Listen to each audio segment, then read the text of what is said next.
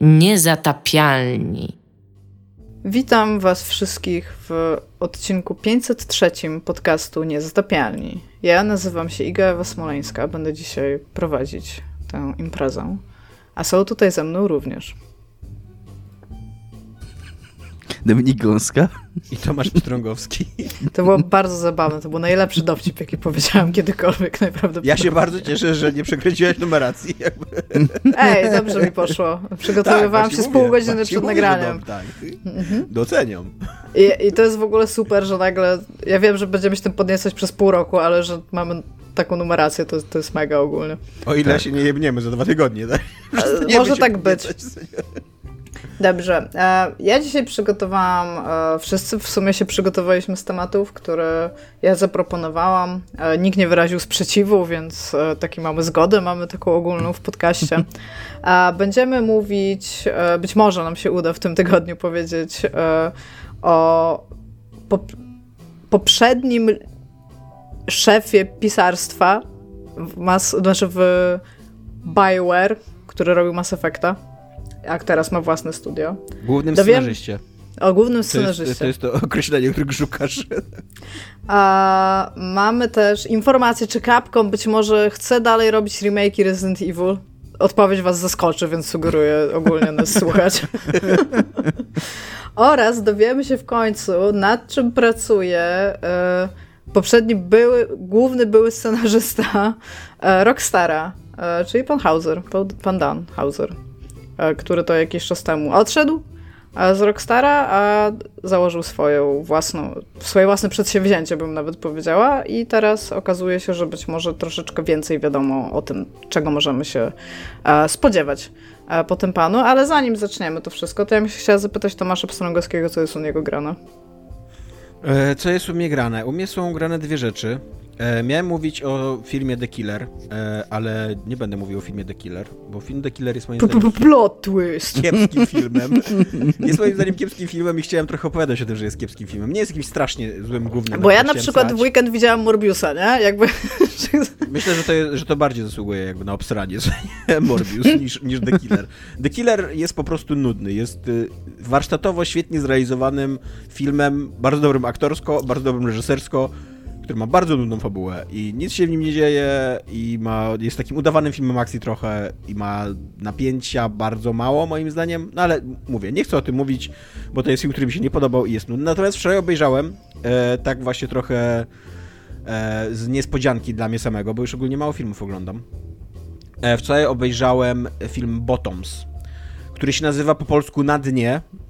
Ja rozumiem skąd i, i się wzięło, wzięło to polskie tłumaczenie. Natomiast bottoms chodzi o tyłeczki, bo, bo jakby to nie jest dobre tłumaczenie, co nie? Bo to, to jest e, film, już tłumaczę o czym, e, już dlaczego taki tytuł powinien być, bo to jest film o dwóch nastoletnich lesbijkach. Obie są grane przez 28-letnie kobiety, więc jakby Hollywood nigdy się nie zmienia. Never stop, never stopping. Eee, o dwóch nastoletnich lesbijkach, które ogólnie uważają, mają bardzo niskie mniemanie o sobie. Uważają się za mało atrakcyjne, za nieinteresujące, za kiepskie w nauce i za takie jakby czarne owce e, szkoły i nie, nie, nie, mają żadnego życia seksualnego, a bardzo by chciały mieć. Więc to jest trochę wzięcie tej takiej klasycznej e, komedii e, o dojrzewaniu chłopców i po prostu odwrócenie tego schematu w kierunku takiego e, queerowego, kobiecego, co nie? I one, żeby, y, y, żeby zainteresować kobietę swoje, ze swojej szkoły sobą, czyli że tak krótko mówiąc, po prostu w celach podrywowych, organizują Fight Club w swojej szkole. No taki, jak się robi w taki, liceum. Tak, taki tak. Kobiecy, kobiecy Fight Club, y, który niby jest klubem samoobrony. To bo... chciałem powiedzieć, że jeżeli one organizują Fight Club, to akurat tra polska tradycja tłumaczeniowa filmów związanych z Fight Clubem jest, jakby wpisuje się tytuł tego filmu w polską tradycję. Wydaje mi się wręcz, że na dnie jest lepszym tłumaczeniem Bottoms niż Fight Club Podziemnego Kręgu. Jakby, jakby... Ale oba są pod czymś. Te tytuły jakby wskazują na fakt, że nad tymi tytułowymi rzeczami jest coś, jakby, nie? Więc... Tak, i one, one organizują ten... ten... Czy... Tak. Dyskusja.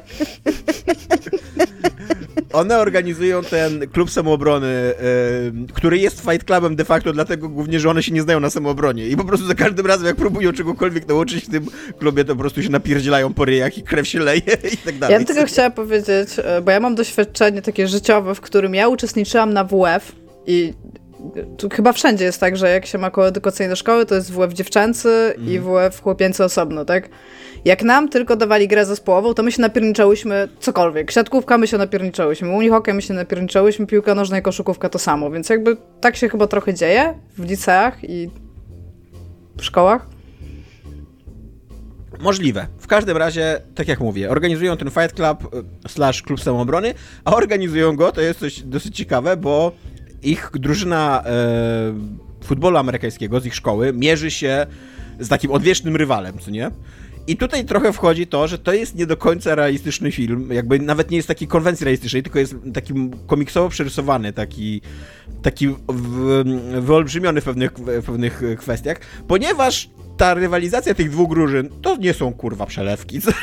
Tam, tam się leje krew normalnie. Tam ludzie, ludzie są mordowani, tam się dzieją tragedie. I jakby ludzie z tej szkoły, tych dwóch dziewcząt są atakowani przez kibiców tej drugiej drużyny i dlatego potrzebują skilla do samoobrony. One organizują ten Fight Club po to, żeby wyrywać e, tyłeczki i tam oczywiście, jak się łatwo e, do, zorientować, no jest jakaś drama, dochodzi do jakiejś e, odkrycia jakiejś, jakiegoś kłamstwa być może, jakie stoją motywacje za tym Fight Clubem. E, w, Dominik, co może cię zainteresować w punkcie, emocjonalnym punkcie kulminacyjnym tego filmu leci Avril Lavigne Complicated. Czemu Dominika to ma zainteresować? Ponieważ o Dominiku wiem fora e, fakt, że jest wielkim fanem Avril Lavigne. Ja mam plakat Avril Lavigne. Nie masz kamery w tą stronę jakby. No nie. Skąd miałem wiedzieć? Iga, możecie zainteresować, że w emocjonalnym punkcie kulminacyjnym tego filmu leci piosenka Avril Lavigne. Dziękuję, bardzo Więc mnie jest, to zainteresowało. Jest on mnie też to zainteresowało. Jest on e, z jednej strony bardzo taki typowy, jeżeli chodzi o nastoletnie filmy, a z drugiej strony jakby zdaje sobie z tego sprawę, z tej całej konwencji i dosyć inteligentny, fajny sposób się z niej naśmiewa nie wykrzywiając jej jakoś, ale tak właśnie, że tak, że podkreśla, że jesteśmy w takiej konwencji, a z drugiej strony podkreśla, że wzięliśmy e, inspirację z Fight Clubu, że tam jak się napierdzielają, to, to, to się różne dziwne rzeczy dzieją i tak dalej, nie? Nie jest to najlepszy film, jaki widziałem w życiu, zdecydowanie. I najprawdopodobniej niedługo nie będę o nim pamiętał, ale bawiłem się nieźle wiele razy się zaśmiałem. Jakby ma sens ten scenariusz, ma sens ta dramaturgia. Gra w nim ta aktorka, która Ayo Ebadi, ona się, e, przepraszam, Edebriri. Ayo Edebiri, o tak się nazywa. To jest ta aktorka, która gra w Niedźwiedziu, w The Beer e, główną bohaterkę Sydney. E, więc to jest bardzo fajna, utalentowana aktorka, na którą jakby cieszę się, że ją widzę w, w jakiejś produkcji, że jakby wy, wychodzi z jednej, z jednej roli i robi jakąś karierę gdzieś na zewnątrz. Niekoniecznie być może powinna grać 15-latki, mam z 28 lat, ale to jest głębszy problem, nie? E, więc jakbyście byli ciekawi takiej właśnie zwariowanej, zabawnej komedii o dorastaniu z kilkoma fajnymi twistami, która no nie wywróci waszego świata do góry nogami, co nie? Ani nic takiego, ale, ale miło spędzicie wieczór. Co więcej, trwa 90 minut. To jest o, praktycznie kurde. nic w dzisiejszych czasach, co nie? To jest, to jest, praktycznie przerwa reklamowa, kurde, w filmie Martina Scorsese, co nie? E, więc, więc tak, takie, no, miłe oglądadło, co nie? I... i Ku zaskoczeniu nikogo, e, polski e, film web nienawidzi tego filmu. Czyżby dlatego, że jest queerowy mocno? Maybe, nie wiem, nie, ciężko powiedzieć. Natomiast recenzje ma dosyć dobre, e, ludzie go chwalą, lubią e, i jest do obejrzenia na Amazon Prime. Prawie za darmo, o. wystarczy, że zapłacicie za usługę. ja zapłaciłem za Amazon Prime już tak dawno temu, za rok, że już tak, w ogóle Amazon Prime jest tak tani, że jak ja w ogóle nie pamiętam już, że płacę i raz w roku mi pobiera i ja patrzę takie, co tu zniknęły za, za jakieś małe pieniążki. A, Amazon. Kupiłem jakieś studio giereczkowe? E, więc jakbyście chcieli, The Killer nie polecam, Bottoms polecam, co nie? The Killer jest swoją drogą na Netflixie, jakbyście też byli zainteresowani. Natomiast grałem też w jedną z najbardziej chwalonych miejscami e, gier niezależnych tego roku. Zagrałem w nią właśnie głównie dlatego, że ona jest chwalona i że jest tam podawana czasami w, takim, w takich rankingach najlepszych gier indie tego roku. Gra się nazywa Planet of Lana. Jest prawie, że za darmo na Game Passie, musicie tylko zapłacić za usługę e, i wtedy będzie za darmo.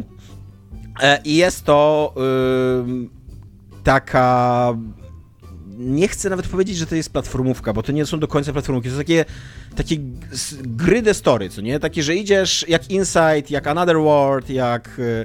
Um, no Limbo nie, bo Limbo już było grą logiczną, ale taka gra, że po prostu idziesz z lewej strony do prawej, dzieją się rzeczy bardzo takie, duży nacisk jest położony na takie płynne, quasi-filmowe doświadczenie, że ona raczej nie sprawia ci trudności, nie rzuca ci wyzwania, nawet jak robisz jakieś fajne, skomplikowanie, niebezpiecznie wyglądające rzeczy w tej grze, to to jest dosyć proste pod względem sterowania, jakby ważniejsza jest ta płynność narracji, co nie, że, że po prostu cały czas coś się dzieje, cały czas ta historia się rozwija, ty idziesz w prawo, aż w pewnym momencie dochodzisz do finału i, i gra się kończy. Tak jak w nie? życiu.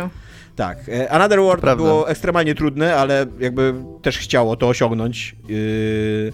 A z kolei Insight właśnie już, już chyba rozgryzł tą formułę i był dosyć łatwy i, i fajnie. Ja bardzo lubię Insight. Ja jestem wielkim fanem Insight. Pamiętam, że wy we dwoje ja również. nie bardzo. No jak, ja z tobą się pod... ja się z tobą jarałam, a, do... a czemu, to, czemu zakłamujesz moje mm. wspomnienia Mi w swoim sercu? Mi się nie podobała. Ja też, też się ta gra podobała długo. Ja miałem problemy z końcówką jej.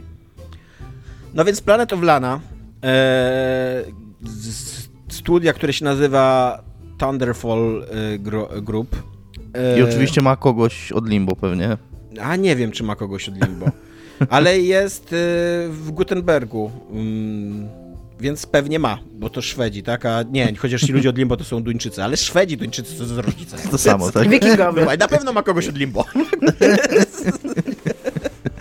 E, jest właśnie taką grą w takim klimacie kinda filmów Ghibli. Oni, znaczy oni, ja oni bardzo stawiają, stawiali swój marketing na takie porównania graficzne do filmów Ghibli, a z kolei fabularne do właśnie Insight i takie gameplayowe do Insight, nie? I one są słuszne, te porównania. Natomiast ta gra ani nie jest tak dobra jak filmy Ghibli, albo tak ładna jak filmy Ghibli, ani nie jest tak dobra, ani tak zaskakująca i, i taka wciągająca fabularnie jak Insight, co nie jest jest dobrą reprezentacją tego, co się jakby robi w tym gatunku i rzeczywiście przyjemnie się idzie z lewej strony do prawej i przyjemnie się poznaje taką historię um, inspirowaną wojną światów, tą Wellesa, taką oryginalną. Wellsa czy Wellsa, nie pamiętam jeszcze te nazwisko tego pisarza. Um, ja powiedziała, że Wellsa, ale Wellsa? teraz jak powiedziałeś Wellesa, to też ma to sens i teraz już nie wiem. Dominik, sprawdź proszę. Ja bym strzelał w Wellsa. W internecie. No to Wellsa. Powiedzmy, że Wellsa. E, Wojną Światów... Herbert, Herbert George Wells. Czyli tak. Wellsa. E, Wojną Światów jest inspirowane, czyli że jest taka mm, społeczność, tutaj jakby taka trochę wyspiarska, jakby mm, polinezyjska, oceaniczna, coś takiego i tam lądują właśnie takie duże roboty, tripody i tak dalej i porywają ludzi, zabierają, niszczą całą tą wioskę i puch i, i, i, katastrofa, apokalipsa w ogóle, co nie? I ocelu, jakby jedyna osoba z tej wioski, która nie została porwana w wyniku jakiegoś tam zbiegu okoliczności, um, jest taką dziewczynką w wieku 10-12 lat. E, I jak wiadomo, w takich sytuacjach idziesz w prawo, co nie? Jakby zaczynasz iść w prawo. Jak, jak, jak... Da, no tak. Więc ona idąc w prawo, E, spotyka jeszcze takiego małego zwierzaczka mój, e, ten, ten zwierzaczek się nazywa. Ten zwierzaczek ma takie hipnotyczne właściwości, że potrafi e, przejmować troszeczkę kontrolę nad innymi zwierzaczkami i potrafi wpływać na faunę jakby, i faunę i florę, przepraszam, tej, tej planety trochę, tak w takim bardzo ograniczonym zasięgu, co nie? A do tego potrafi tam skakiwać wyżej niż, niż człowiek i zrzucać ci jakieś liny i tak dalej, co nie? I jak łatwo się domyślić, idziecie w prawo, rozwiązując proste zagadki logiczne, w których tam fauna i flora próbuje na siebie zapolować, później te roboty próbują na siebie zapolować. Ty jakby w pewnym momencie też zaczynają się takie zagadki, że ty kinda możesz kontrolować niektóre z tych robotów, albo jakoś się tak hakować jakby, co nie? To wszystko są proste zagadki, takie raczej nie stawiające wielkiego wyzwania, żeby właśnie ta historia toczyła się wartko. I się toczy. Jakby są różne biomy, są różne zagadki. Ludzi się idzie w to tak. w prawo. Tak, tak się idzie w prawo. Nie dzieje się w tej grze akurat absolutnie nic, czego byście się nie spodziewali, że się wydarzy, co nie? Jakby wszystkie punkty takie... Zwierzątko umiera? Słucham? Czy zwierzątko umiera? Nie, to jest to, to, jest to o czym rozmawialiśmy na tym, na, naszym, na naszym czacie. Nie wiem, czy to jest spoiler, nie wiem, jakby to... Wyłącznie na pół minuty, jeżeli to jest spoiler. Przez moment myślałem, że twórcy tego, tej gry będą mieli jaja i zabiją zwierzątko. I sobie pomyślałem w tym momencie, okej, okay, ta gra się niczym nie wyróżnia, ale jak zabiją zwierzątko, to to ją wyróżni. To się nie dzieje. Ta gra się niczym nie wyróżnia. E, więc tak, jeżeli brakuje wam w życiu takich gier, to, to Planet of Lana jest taką grą. Działa, wygląda nieźle, ma w miarę wciągającą tą historyjkę, jest tak na 4-6 godzin, więc jakby nie jest wielkim wyzwaniem dla dorosłego człowieka, który ma pracę i życie, żeby, żeby ją przejść. Można usiąść i tam w ciągu jednego, dwóch posiedzeń ją przejść.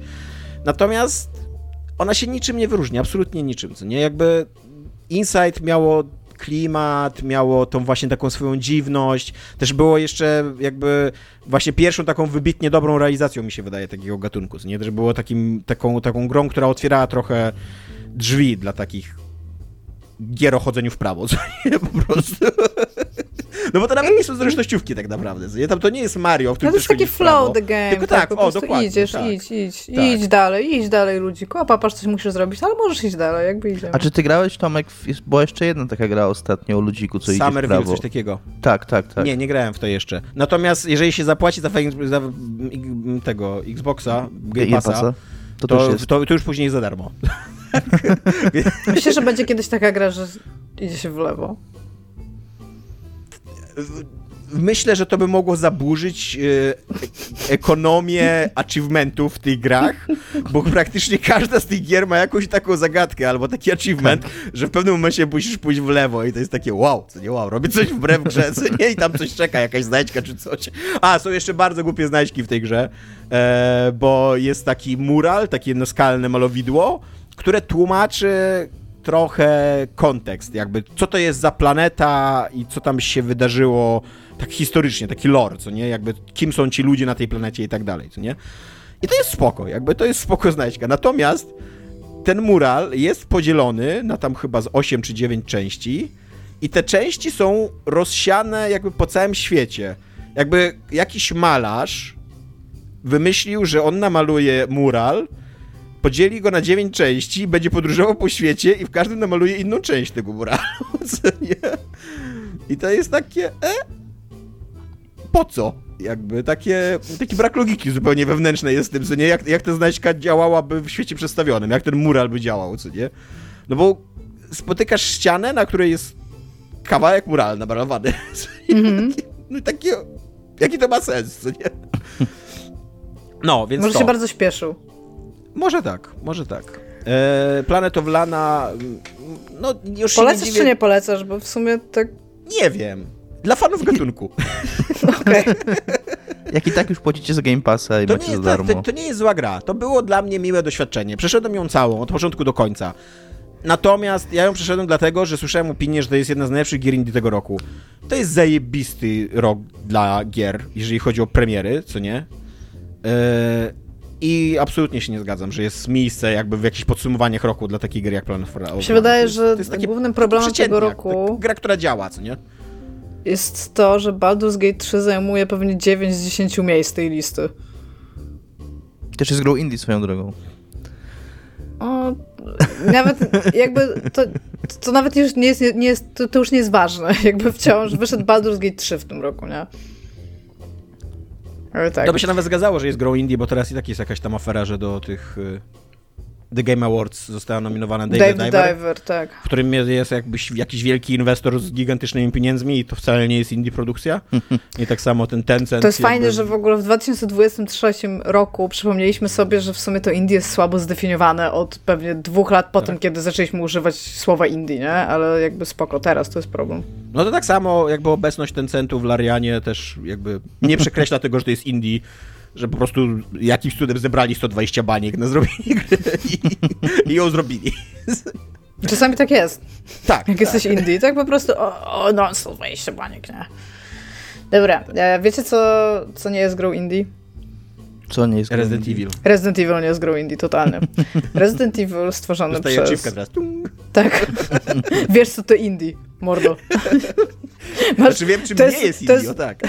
Nie, bo chciałam powiedzieć właśnie, że to jest tam taki, taki, z takim diamencikiem, bo tylko ty ją masz, jakby nikt inny nie ma. Jesteś całkowicie jedyną w ogóle- osobą. Dominik, to jest ten moment w Tomek. twoim życiu. To jest ten moment w twoim życiu, kiedy ja się pytam o to. No, W matematyce jest Jezu, taki no. sposób dowodzenia poprzez wykluczenie, co nie? Mhm. Więc Tak. może, może właśnie gry indie powinniśmy definiować poprzez to, czym nie są gry indie. Nie czym są, Ale to ci nie zostanie żadna gra, stary. Na koniec. Bo to już jest so hipster po prostu, tam, co, co możesz nazwać No. Indie, co nie? To muszą być gry, za, które jakby ich tworzenie generuje fakt, że ludzie muszą cały czas płacić pieniądze, żeby być z 300 razy biedniejsi w momencie, kiedy ją skończą i powinno to robić tak z jedna osoba, po czym się zwolnić. I ta gra wciąż powinna wyjść. I wtedy to masz indie, taki true. jest... y, I być o depresji. jeżeli jakby serio mielibyśmy się nad tym zastanawiać teraz, to wydaje mi się, że są dwa podejścia do tej sprawy. Pierwsza jest taka właśnie finansowo-korporacyjna, czyli jeżeli to jest faktycznie ktoś, kto sam siebie finansuje, tak, w tym sensie jest niezależny. Ale tutaj, jak już zauważyliście, może się okazać, że nikogo, że nikogo prawie tam nie będzie, bo po prostu gry, teraz nawet tanie gry są tak drogie, że no trzeba szukać inwestorów gdzie się da, i, a jak się szuka inwestorów, to traci się niezależność, tak? Bo ten inwestor czegoś wymaga wtedy. Więc chyba raczej się już tak bardziej patrzy na budżet, nie? Czyli to jest A co na przykład e, gry na grantach, gdzie nie masz inwestorów, tylko zdobyłeś pieniądze? No okej, to może, tylko że to też jest troszkę inna kategoria. I wtedy nie? co wiesz, bo te, wtedy masz jeszcze, jeszcze takie podejście, jeżeli chodzi o rynek. Co jeżeli masz wydawca, ale to jest wydawca indie, co też się przecież stworzyło w pewnym momencie. Ale kiedyś tak, to no były ale- gry bez wydawców, nie? To, ja to do było grantów to ci powiem, że wtedy się trzeba wczytać po prostu w warunki grantu. Czy jesteś wciąż indie, tak? czy, czy jakby, czy warunki ci jakoś bardzo definiują, co musisz zrobić w tej grze, czy masz, to jest taki bardziej otwarty grant, że dostajesz po prostu tam, Mhm. masz realizuj się artystycznie. To się zaczyna robić naprawdę bardzo trudno. Tak, tak. Dobra, w każdym razie jest taka firma Capcom, oni totalnie nie są indie, oni są już tak długo na rynku, że bo to jest po prostu z góry na dół wiadomo, że oni nie są indie. Mają Czyli, że naszą definicję gier indie zaczynamy od nie Capcom. Nie Capcom, tak. I wtedy masz taki algorytm. Jeżeli Capcom, no sorry stary, je, jednak nie indie, no. Mhm. Prosty jak na razie algorytm, ale zaczynamy od czegoś, tak? E, dobra. E, Zapytani o to, czy mają zamiar, firma Capcom zapytano o to, czy ma zamiar kontynuować tworzenie remake'ów Resident Evil, odpowiedział ku wielkiemu zdziwieniu całej publiczności i wszystkich, że tak. Odpowie... Argumentując to, mówią, że przynosi im to pieniądze. Co jest bardzo argumentem, którego się najprawdopodobniej nikt nie spodziewał, oraz że tworzenie remake'ów jest dosyć dobrym pomysłem, ponieważ już jest publiczność, która na nie czeka. Co jest również małym, znaczy mało zaskakującym faktem. A najprawdopodobniej po no, w miarę dobrym sukcesie Resident Evil 4 możemy teraz spodziewać się Resident Evil 5, które niestety, znaczy niestety, stety, e, jakby klimat Resident Evil 5 dziejącego się w Afryce pewnie musiałby być troszeczkę w tym momencie zmieniony, jako że mamy ten rok 2023. E, no ale pewnie dałoby się to w jakiś sposób osiągnąć. Ja mam do ciebie pytanie, Iga, bo ja nie grałem Tak. w piątkę. Czy ta gra jest rasistowska? Bo... No bo jest, jakby właśnie zawsze się podaje, że piątkę to by trzeba było zmienić, co nie? Znaczy ogólnie jest tak, e, jedna z głównych bohaterek nie gra jest biała. strzelanie, strzelanie do czarnych ludzi w Afryce. Ale Tomek, jest jak ogólnie myślisz? strzelanie do czarnych ludzi, którzy. e, Oczywiście to nie są ludzie, tak? To są ludzie zarażeni, zmienieni, tak? No ale są ciemnoskórzy i żyją w bardzo takich chatkach lepiankowych i trochę kontenerach. Nie wiem, jak się to. No, jakby trzeba by pewnie było troszeczkę podciągnąć pewne rzeczy, żeby to było lepsze, jakby w Właśnie z drugiej strony, jak sobie teraz przypomniałem, jak jest w czwórce przedstawiona Hiszpania, to tak Ale czwórka też była tak o to sam, za to samo krytykowana, Ale co piątka. Hiszpanie to jednak bardziej biali niż. Czy można być rasistą wobec białego człowieka? No właśnie, Dominik. Pamiętam, pamiętam, że piątka zdecydowanie bardziej, ale czwórka w swoich czasach też była za to krytykowana. No ale czwórka poza jakieś takie mini głosy krytyki to była, wiesz, to był the new horror, tak? Jakby to była totalna rewolucja przecież jakby czwórka. Więc e, mało się tego przedostało, że tak powiem, do mainstreamu z tych głosów, o których ty mówisz. No ale w każdym razie, oprócz Resident Evil 5 mamy jeszcze na stole Code Veronica, które wyszło bodajże w roku 2000 2000 nawet, a na Dreamcasta. Potem chyba było na PS2. Ale... 2000-2000. 2000 ale nikogo nie obchodzi ta wersja na PS2, bo wiadomo, że Dreamcast był bardzo dobrą konsolą i tylko oni będziemy pamiętać w sercach. A więc istnieje jeszcze e, Code Veronica, natomiast ja niedawno odświeżałam sobie zarówno piątkę, jak i Code Veronica. Code Veronica to nie jest taka dobra, w sensie nie gra się w nią tak dobrze jak w Resident Evil 5. A myślę, że prędzej pójdą w stronę Resident Evil 5 niż Code Veronica, natomiast myślę, że obie zremikują prędzej czy później. A, natomiast Code Veronica co... ma jakiś bardzo duży Kult following. Kult following, tak, taki, co nie? Taki jest, jest... No mniej więcej tak jak Dreamcast pewnie, no. No nie no, ale jakby ja mm, niewiele wiem na temat tej serii. Jest, jestem świeżym fanem, co nie? Natomiast tyle co wiem, to że jakby nie, nie widzę wielu wątków, tematów, rozmów na temat tego, żeby piątkę przywrócić, nie? Natomiast nie, bo piątka tylko, to już tylko rzuca myśl, Code, Vero Code Veronica musi być, wiesz, zrobione, to tam się pojawia od razu 300 komentarzy, że Poza tym, najlepsza gra w serii i tak dalej. Raz nie? reakcyjnie, jak dwa, że piątka jest już nie chcę powiedzieć, że nową w miarę grą, ale tamte czasy Xboxa 360 tak naprawdę jakby tam no nie trzeba dużo, nie? Pociągniesz rozdzielczość trochę, dasz nowe tekstury i nie, nie... Piątka jest w ogóle dostępna Nie ma takiego skoku, nie? No, Więc nie jakby jest na, jest, na, tyle nowa, że no wciąż właśnie. można w nią zagrać w koopie normalnie sobie na Steamie i jakby da się w nią ciągle grać. I jest to taka... Okej, okay, to nie jest nowa gra, ale to jest gra współczesna, o może w ten sposób. Code o, Veronica jest dokładnie, grą samo, starą. I już w czasach, jak wyszła, ludzie mieli bardzo dużo problemów z niektórymi rozwiązaniami, które zostały w niej zastosowane, bo po prostu niektóre decyzje designerskie są tam, powiedziałabym, leniwe, żeby powiedzieć ładnie. Aczkolwiek, no, Code Veronica jest, mówię, jakby była na Dreamcasta, więc dla mnie to już jest y, plus 5 do czegokolwiek, tak? A to, co jest oprócz tego ważne, bo teraz jesteśmy w jakiejś tam strefie domniemań, a jestem prawie pewna, że i Piątka, i Weronika dostaną jakby swoje remake'i. Capcom szybko nie zejdzie jakby z konia Resident Evil Remakes. Zostaje zapytanie, co później, tak? Bo te rezydenty się w pewnym momencie skończą. Siódemkę I... zremake'ują. No właśnie. Tak, i właśnie i, i zapytali się, czy zrobicie tak jak Naughty Dog i zremake'ujecie siódemkę, a potem ósemkę i potem od początku, tak? Remake i remake'ów będziecie robić. Oni powiedzieli, słuchajcie, oj, mam to tutaj, tak jak powiedzieli, powiedzieli, słuchajcie, a mamy plany na przyszłość, których w tym momencie nie, nie zdradzimy, ale radzimy czekać na nowe wiadomości z naszej strony.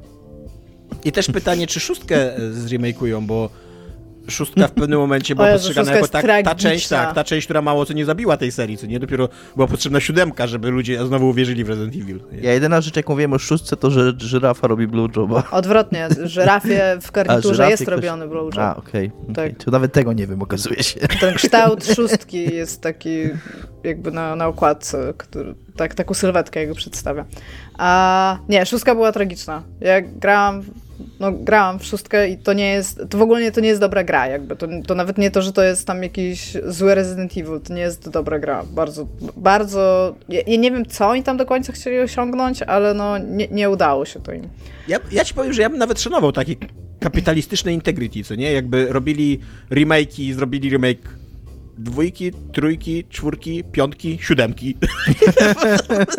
Znaczy, tak naprawdę rynkowo, tak jak ja ci powiem, to mi się w ogóle wydaje, że szóstka jako tam jako remake, tak, ona by zyskała najwięcej, bo oni po prostu tą grę naprawili i zrobili no właśnie, z nią pewnie bardzo dobrą grę. I... Właśnie o tym, o tym pomyślałem, że może właśnie szóstka najbardziej zasługuje na remake, żeby to faktycznie zrobić od nowa. Pewnie byłoby trudno z tym, co tam się dzieje, ale myślę, że po tym, jak zremakeowali i tutaj w cudzysłowie, jak z, jak z jedynki zrobili siódemkę, tak? To daliby totalnie radę szóstkę po prostu na tyle zmienić, żeby, żeby, z nią na przykład, żeby na przykład z niej zrobić FPP takie. I zrobić I, z niej dziewiątkę. I zrobić z niej dziewiątkę wtedy. I ja w jakiś sposób. Gdzie to village... żyrafy robią loda? Czy tam tak. żyrafa robi loda? Bo, bo 6 Nie żyrafą robią loda. Tylko się zastanawiam, bo był e, Resident Evil Biohazard, potem był Resident, Resident Evil Village i w tym Village była ta ósemka wpleciona, nie wiem czy mhm, pamiętacie. Tak. Teraz co z dziewiątką, bo to musi być coś z... Kurde, Resident Evil 6 i, i, i X. Jesus fucking Christ po prostu, jakby. Halo Capcom. Dozwoliłam się do marketingu, może i może. Tak. Bez kitu. Resident Evil 6 i wtedy dziewiątka rzymska. Tak, i to robimy. I to jest 6-9. To może być lepiej po prostu z tym tytułem. No więc tak. E, więc ku zaskoczeniu nikogo będziemy się spodziewać więcej rezydentów. Ja osobiście jestem podjarana bardzo mocno. To, co się dzieje z, z tą serią, to jest jakiś po prostu jakby... Chciałabym być teraz Capcomem. Oni mają, oni są na takiej fajnej fali po prostu wznoszącej i naprawdę wszystkie gry, które ostatnio wydają, jeżeli chodzi o te remake'i, to, to są takie naprawdę książkowo zrobione super remake'i. Wszyscy się strasznie nimi jarają. Nie ma chyba osoby, która stwierdziła, ej, to są głupie gry, to są naprawdę fajne gry. Aczkolwiek fajnie było też, żeby w tle robili dziewiątkę, co nie po prostu. Tak, nie, no tam oczywiście, no ale siódemka, ósemka plus remake'i, jakby o całość, mhm. coś, wszystko co się dzieje dookoła Resident Evil w tym momencie, to jest po prostu jakieś marzenie. Jakby, żeby stare serie gier były tak traktowane, jak teraz Resident Evil jest, to, to byłoby naprawdę, naprawdę super. A czy myślisz, że możliwe jest, że będą robili też takiego bardzo współczesnego remake'a jedynki? Jedynka miała kilka remake'ów. No tak, się ale wydaje, wszystkie dla... były takim bardzo retelling. Temu staremu, tak, ale retelling jedynki to jest siódemka. No wiem, ale Więc ja nawet nie wiem, czy oni są super zainteresowani. Remake, nie? nie? wiem, bo ja te, też, bo ja, ja, akurat jedynkę przeszłam kilka razy w przeciągu tam ostatnich pewnie dwóch lat, tak? I jedynka ma to do siebie, że o, ta kampowość i wszystko, co tam w niej działa, nie działa, jest bardzo ważna dla tej gry. I jakby, jeżeli chciałby się zrobić na nowo, tak na poważnie, bo to też ten, to tam by się bardzo ton zmienił, bo tam te dialogi, to wszystko, że to jest, że to jest tak, właśnie tak. takie właśnie kampowe, takie sztampowe, to, to strasznie tam działa. Tak, dzisiaj, tak w dzisiejszych czasach w ogóle nie jest straszna ta gra, w ogóle nie, bardzo mało napięcia w niej jest, nie takiego horrorowego. Ona tak. jest głównie śmieszna. Tak, tak, ale tam właśnie wiesz, te e, aktorskie tam przerywniki, to, że ci aktorzy w ogóle amerykańscy to by jakoś z ulicy tam w ogóle brani, żeby tam tylko biali ludzie tam grali w tych cutscenkach. To naprawdę to wszystko się tak super spina jakby w tym momencie, tak jak ludzie myślą o jedynce. No i chcieli to tak trochę odświeżyć, no to tam robili, tak jak mówisz, takie bardzo wierne y, tam remake'i, te, te jedynki tam pozmieniają, tylko tam dosłownie kilka rzeczy tak w logice tej gry, ale no lokacje, wszystko tam jest zachowane, tak, łącznie z, z dialogami. I teraz e, no, zrobili ten jakby współczesny retelling w siódemce, no i jakby wydaje mi się, że ludzie już w tym momencie nie chcą jedynki, tak, tylko chcą tych kolejnych części. Ale czy Czyli... bym pogardziła jeszcze jedną jedynką? Pewnie nie, ale to dajmy im jeszcze trochę czasu. Ja się, ja się zastanawiam, czy wiesz, taka wiedza o tej serii, że siódemka jest tak bliska jedynce, czy to jest powszechne? Czy ludzie jednak nie mają jakby świadomości tego, co nie? Nie wiem. Mogę chodzić od drzwi do drzwi i się pytać, jak chcesz. Miło. Zaraz święta, to będę mieć trochę wolnego. Przy okazji wypytaj Będę chodzić o to, w takim umbrella i tam... Tak, e, dzień dobry, przyszłam z taką ankietą tutaj. Mam dwa pytania. To po Resident Evil 6 będzie można zrobić Resident Evil 10 zapisane arabskimi i tą jedynkę pod na inny kolor dać. Będzie jeden, jedynka i dziesiątka. I to będzie będzie 1.0. Albo...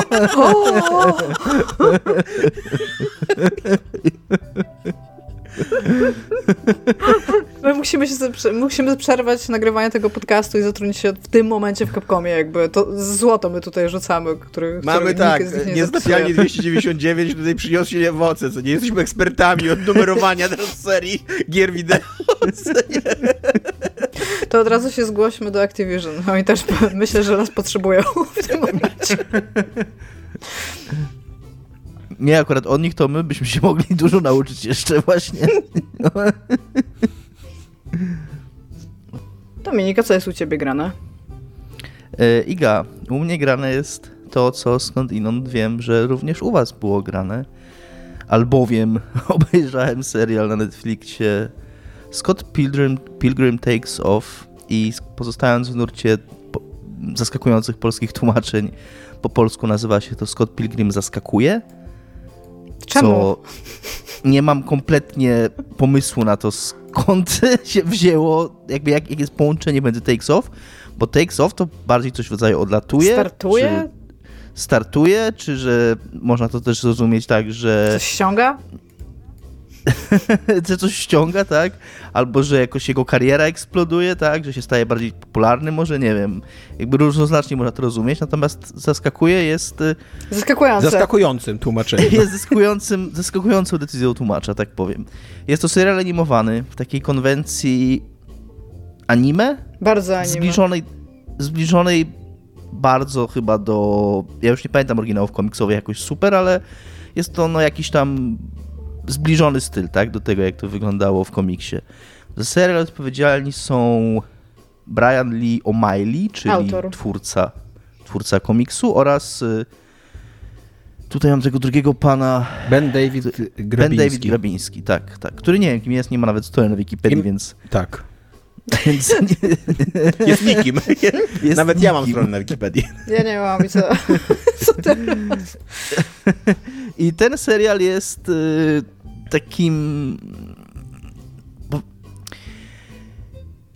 To nie jest ta sama historia, co znamy z filmu i z komiksu. No. To jest. Y, on się zaczyna tak samo. Pierwszy odcinek jest. z 8 odcinków. Pierwszy odcinek jest. y, De facto idzie tym, tą samą ścieżką praktycznie co film.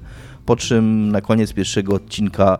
Tam może nie będziemy super opowiadać, ale też zgodziliśmy się wszyscy, że jakby to jest sama istota tego serialu i wszystkich Nie uznajemy tego jest. za No spoiler. nie jest to spoiler, bo to jest jakby no zawiązanie akcji. Każdy, każda rzecz, którą przeczytacie o tym serialu, od tego wychodzi, bo jakby to jest ważne w tym serialu. No. Tak. I Scott Pilgrim znika, tak powiem. może może nie, nie, tłuma- nie opowiadać dokładnie. Przestaje istnieć w rzeczy- rzeczywistości.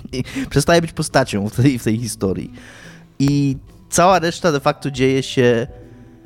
Na początku jest to trochę wrażenie, że to się dzieje z punktu widzenia Ramony i duża część tego serialu jest z punktu widzenia Ramony, ale też z punktu widzenia innych postaci pobocznych. Tak, Te, które tych, znacie które- już z tych, które fabuły, pojawiały tak, się, te wszystkie były i byli Ramony, znaczy byli I była. i była tak naprawdę, tak.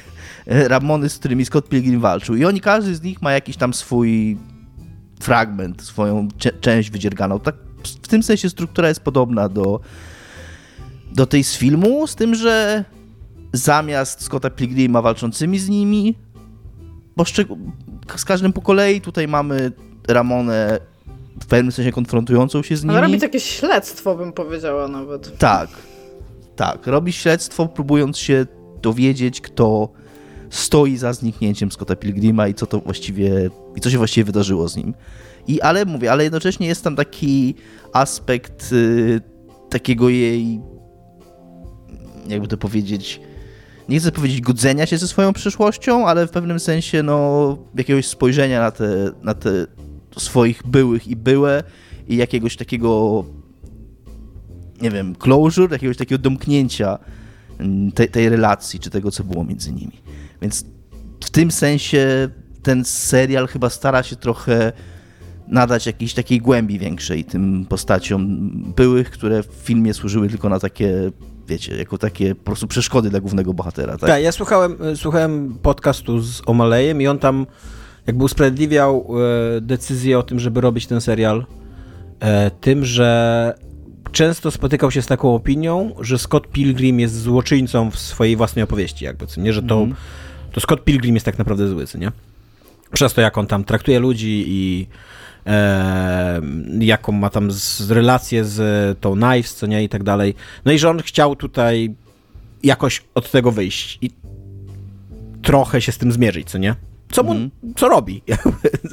Tak, no i w pewnym sensie oddać sprawiedliwość, tak, tym Tak. postaciom, które, które w serialu były w cudzysłowie czarnymi charakterami, ale tylko, dla, tylko i wyłącznie dlatego, że stały na przeszkodzie głównego bohatera, który na, miał na końcu tej drogi cel swój, czyli zdobycie Ramony, tak? I jakby nikt się nie zastanawiał nad tym, czy oni są złymi ludźmi, albo czy oni byli złymi ludźmi, tylko po prostu byli przeciwnikami Scotta Pilgrima.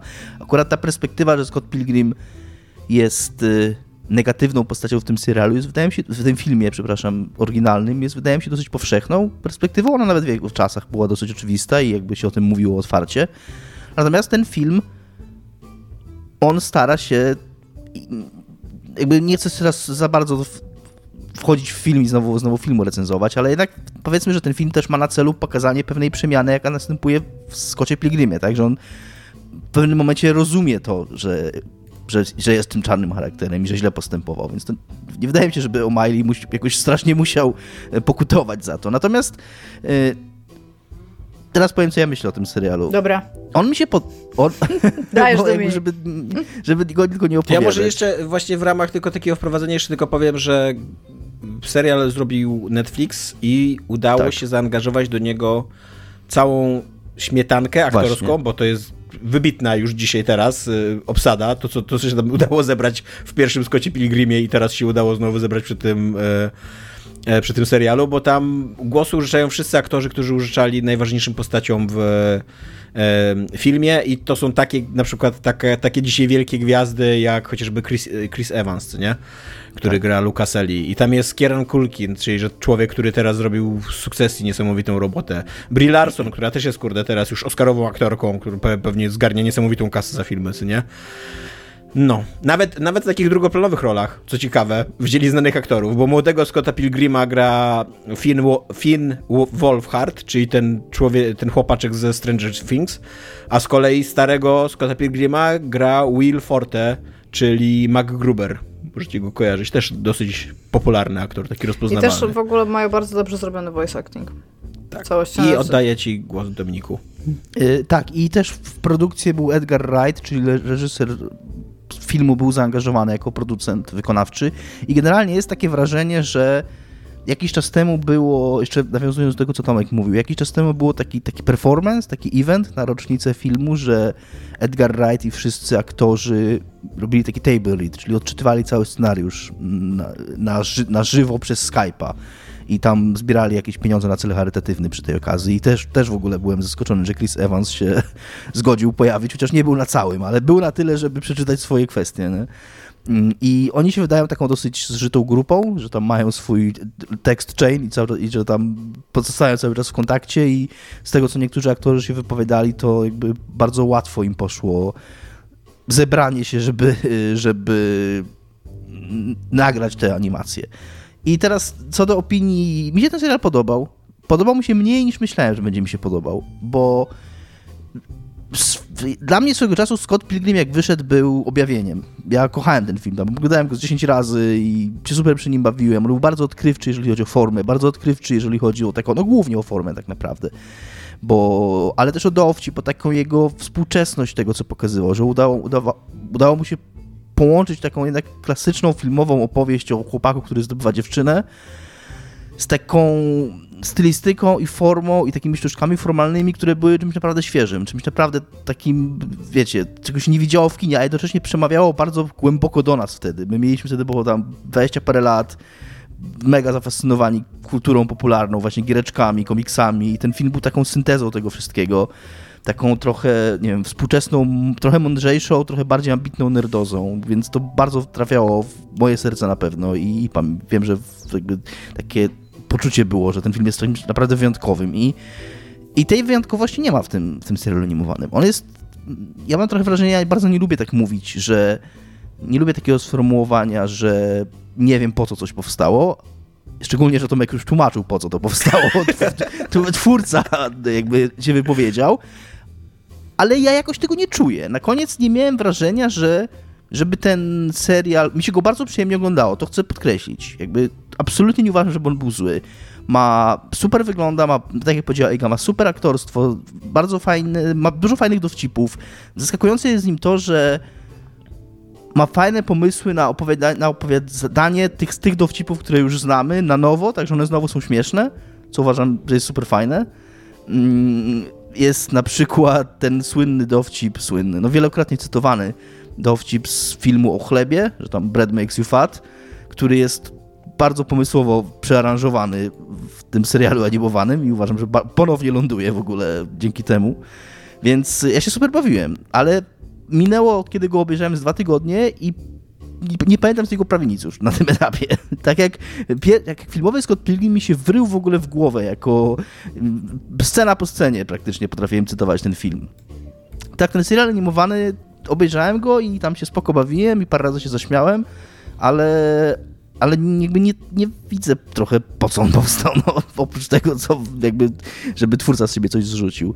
I tylko jeszcze powiem jedną rzecz, mam wrażenie, że ten serial jest, ma znowu to odwieczny problem seriali Netflixa, że wydaje mi się ze dwa odcinki za długi, że on ma w środku, on trochę mandruje w środku i trochę nie wiadomo o co mu chodzi. Jakby jest takie wrażenie, że miało być 8 odcinków, więc robimy 8 odcinków. Nie wiem, czy on by nie działał lepiej jako półtorej godzinny film po prostu tu 90-minutowy. Nie? Co myślicie wy? Ja mam tak, że o ile ja bardzo lubię film, to dużo bardziej wolę komiks i wolę sposób rysowania ziomeczka jest po prostu fenomenalny i jestem, wciąż jestem zakochana w dwóch rzeczach w jego, w jego rysunku. Super rysuje uszy i super rysuje buty. Po prostu to jest jakaś totalna masakra, jaki majstersztyk on zrobił w tych dwóch bardzo ba bardzo jakby małych aspektach swojego rysunku, a całość jest po prostu fenomenalna, więc e, mi się serial bardzo podobał wizualnie. I ja jestem w stanie. On, on w ogóle musiał być bardzo drogi, jeżeli chodzi o wizualność, bo te sceny, które tam są. On w ogóle musiał być bardzo tak, drogi. Tak, te sceny, które tam są. E, to jest bardzo. Tak jak komiks i tak jak film. To jest, tam jest bardzo dużo scen akcji, które są animowane bardziej. Stan, znaczy bardziej e, jakby nie współcześnie, tylko jak to się mówi, tradycyjnie. A, więc wygląda na to, że tam w ogóle bardzo, bardzo dużo roboty musiało w to wejść. A, tam już nie mówię, że on był drogi obsady aktorsko, tylko mówię tak wizualnie, że musiał być strasznie drogi po prostu.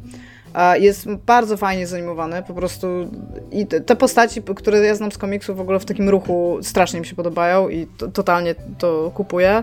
Plus on sobie bardzo, ten serial sobie bardzo mocno zdaje sprawę z faktu, że on już był grą, komiksem i filmem i do wszystkich trzech się odnosi. W ogóle film sam w sobie jest tam bardzo ważnym elementem to jest, story tak, tego serialu. Że... Zapomniałem o tym, tak. ale to jest, tak jak Iga mówi, jest... Y, on ma bardzo spoko jest ta jego relacja do filmu rozegrana. Tak, więc no i właśnie przy okazji dostajemy tak naprawdę retelling e, historii postaci, które już znamy i jakby wolę to, że to jest retelling jakiejś historii, niż żeby oni mi zrobili komiks animowany, bo to już zrobił po części gigantyczny film. I okej, okay, film jest dużo krótszy niż te komiksy, bo ten komiks jest bardzo długi w ogóle. Więc jakby trudno by było zamknąć całą tą fabułę w filmie, no ale mniej więcej im się udało, tak? I jakby podoba mi się to też, że niektóre z tych postaci są bardziej zbliżone do tych swoich komiksowych pierwowzorów niż do filmowych, co też jest dla, dla mnie, jako dla fanki tego naszego komiksu bardzo, bardzo fajne. Mi się go oglądało bardzo dobrze. Tak, jest trochę przeciągnięty, on traci trochę pacingu, a, I ja nie jestem super wielką fanką e, tego pay-offu, jakby tej historii. E, ona jest bardzo przyciągnięta. Aczkolwiek bardzo, bardzo się śmialiśmy, jak go oglądaliśmy ze znajomymi. Mieliśmy tam też jednego ziomeczka, który nie widział filmu, nie czytał komiksu i mu się też strasznie ten serial podobał, czy on się w ogóle broni sam z siebie, nie trzeba znać tych wcześniejszych rzeczy. Aczkolwiek pomaga przynajmniej zobaczenie filmu, żeby skumać cały ten wątek odnośnie do filmu, który jest w tym serialu. Więc ja, ja bardzo polecam. Ja nie sądzę, że ja go szybko zapomnę, bo zaskakująco dobrze pamiętam i komiks, i film, i ten serial z jakiegoś powodu też. Znaczy ja też nie, nie nienawidzę go absolutnie, nie? Tylko mam takie... Dla mnie to jest takie, nie wiem, 6-7 na 10. Tomaszu? No y, tak, ja tu się z Dominikiem zgadzam. Myślałem, że się będę z nim bardziej nie zgadzał, że Dominik będzie mniej y, krytyczny wobec tego serialu, bo też wydawało mi się, że jak o nim rozmawialiśmy, to to by się bardziej podobał niż mi. Znaczy, ja po prostu pisałem, że jest spoko. Jakby on mi się podobał, nie? Tylko, że... Czytałam, kto teraz będzie srał głównym. Wiesz co, nie, nie, nie będę srał głównym, bo to to jest okej, okay, to jest dobrze zrealizowane, jakby jakby ja mam problem, dla kogo to jest. Mam wrażenie, że mm, Brian O'Malley jakby w życiu nie stworzył jeszcze nic, co by dorosło do, jakby do tego poziomu. Do, do. On w ogóle stworzył tylko jeden komiks przed komiks. Scottem Pilgrimem tak. i jeden komiks po Scottie Pilgrimie, co nie? I teraz od lat podobno pracuje nad kolejnym tam projektem. I w międzyczasie powstał ten film, który na początku był flopem, ale później był, wykształcił się taki jakby, wiesz, cult following właśnie, że ludzie go oglądali i on, on żyje i jakoś tam... Później wyszła gra, która nie działała, chciałbym przypomnieć cały czas, na Xboxie 360. Po prostu. Ciekawe, czy już działa. Tak. I, I też ta gra jakby zyskała jakieś takie drugie życie, bo, bo została zremasterowana i wyszła chyba z rok czy dwa lata temu. Tak, ciekawe, czy działa. Ciekawe, czy naprawili ją. Więc wydaje mi się, że jest jakieś takie wrażenie, że ten Scott Pilgrim jest żywy, jest cały czas aktualny, jest cały czas wart opowiadania na nowo, co nie? Ja takiego wrażenia nie mam. Ja mam wrażenie, że ten komiks opowiada bardzo ciekawą historię. Ja uważam, że komiks w ogóle dużo lepiej i, i dobrze radzi sobie z tym tematem Scotta Pilgrima jako złoczyńcy. Postaci, zwłaszcza na koniec, są dużo dojrzalsze w komiksie niż no, w filmie to się dosyć szybko tam gwałtownie dzieje, to dojrzewanie i już finał i nara, co nie? W komiksie to jest lepiej poprowadzone. I, I tak, i mam takie wrażenie, że ten serial jest trochę niepotrzebny, zwłaszcza biorąc pod uwagę właśnie jak on jest wsobny. Jak bardzo to jest Scott, Scott Pilgrim mówiący o Scottie Pilgrimie, który został, który jeszcze tam miał grę, miał ekranizację, miał komiks i, i jeszcze, wiecie, te postacie też się multiplikują w środku, co nie? I, Tom, to w... y, jak gadałem z Adamem Piechotą, bo też oglądał, pozdrawiam Adama Piechotę, to powiedział, że literaturoznawcy mieli rację i jesteśmy już teraz w meta postmodernizmie. Tak, tak, właśnie to, tak to, to w tym kierunku chciałem iść. Do mich ukradł moją myśl teraz totalnie. Ups. Tak, mam, mam wrażenie, że ten, że ten serial to jest takie 150% postmodernizmu po prostu. Mm. On, on wypluwa 138 nawiązań na minutę, autentycznie. Tam, tam, tam cały czas, każdy dialog, każdy, każda scena, każdy, często ujęcia w ogóle są odwołaniem albo do jak, co tam się dzieje. Chyba mój sąsiad postanowił, że ma nowy wiertła. Jezus, albo, albo wojna światów się dzieje. U ja się wyciszę na moment. Nie masz za oknem. że on, że on tak, że on się tak rozkoszuje swoim takim intertekstualizmem, że on cały czas coś komentuje, cały czas do czegoś się odwołuje. On, on komentuje ca- sam siebie i odwołuje się i nabija się sam siebie. Jest takim właśnie taką meta zabawą z, z grami, z serialami, z Netflixem nawet. Jakby to też jest temat, że to jest serial Netflixu, Netflixa na tym e, w tym, seria, w tym serialu. I koniec końców mam takie wrażenie, że on traci przez to to, za co najbardziej lubiłem, komiks i za co też lubię w miarę film, chociaż nie jestem jakimś wielkim fanem filmu, ale lubię go, jest ok. Czyli taką sympatię moją do bohaterów, którzy też się lubią, jakby, którzy, tą chemię taką pomiędzy odbiorcą a, a, a postaciami, co nie to, że ja się autentycznie przejmowałem ich losem, że właśnie ta drama uczuciowa była przekonująca i wciągająca, że te postaci też się przejmowały same sobą, co nie? Absurdalny, absolutnie absurdalny jest dla mnie wątek współrokatora e, Scotta Pilgrima w tym, w tym serialu e, Wallace'a, bo wychodzi z tego serialu, że on nie aktywnie gardzi Scottem Pilgrimem. Tylko, tylko po to, żeby były heheszki. Jakby z żadnego innego powodu. Jakby tylko, tylko dla kilku słabych żartów jest jakby całkowicie zgwałcona relacja pomiędzy głównym, głównym dwoma, dwójką głównych bohaterów, którzy są najlepszymi przyjaciółmi w życiu, co nie? Jakby z tym się e... zgadzam, aczkolwiek o, jakby przez to, że to jest wielowątkowe i te postaci są trochę namnożone w tej, w tej fabule, tak? To, to i tak i nie. Ale tak, no zgodzę się, że to, to nie jest najfajniejsza postać.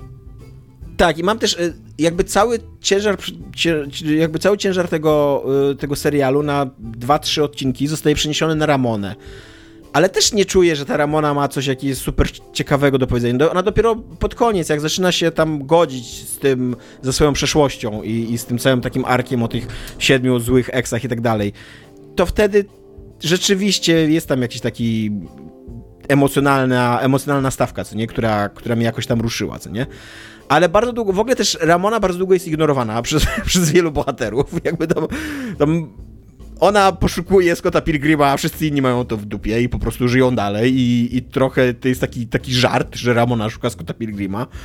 I no mówię, jakby dla mnie to jest taki serial, który no stracił, jakby za bardzo jest skupiony na formie, na nawiązaniach, na takiej intelektualnej zabawie, a za mało na tym, co rzeczywiście wydaje mi się istotne w takiej fikcji, czyli na emocjach, na bohaterach, na tym, żeby No ale jest wydźwięk tych wszystkich rzeczy z eksami pomiędzy nimi a Ramoną. Tak. I to jest klucz tego serialu jakby, nie? Mówię, na sam koniec tak się pojawia, ale jakby ja nie, ja nie czuję drogi emocjonalnej, która do tego prowadzi. Ja czuję to na koniec, jakby wiem, co oni chcą powiedzieć na koniec i to są nawet ładne sceny, ale to nie jest tak, że to jest payoff jakiegoś dobrze poprowadzonego wątku. To jest moim zdaniem payoff wątku, o którym ja jako fan Scotta Pilgrima, który przeczytał komiks i obejrzał film, wiem, że ten wątek tam jest i że powinien tam być, Aczkolwiek to nie jest wątek, na którym ten serial się skupia. Ten serial się skupia na robieniu żartów, na nawiązaniach, na efekciarstwie, na takim poczuciu humoru dla poczucia humoru, takim takim bezosobowym, trochę czasem nawet okrutnym, zimnym takim poczuciu humoru, co nie?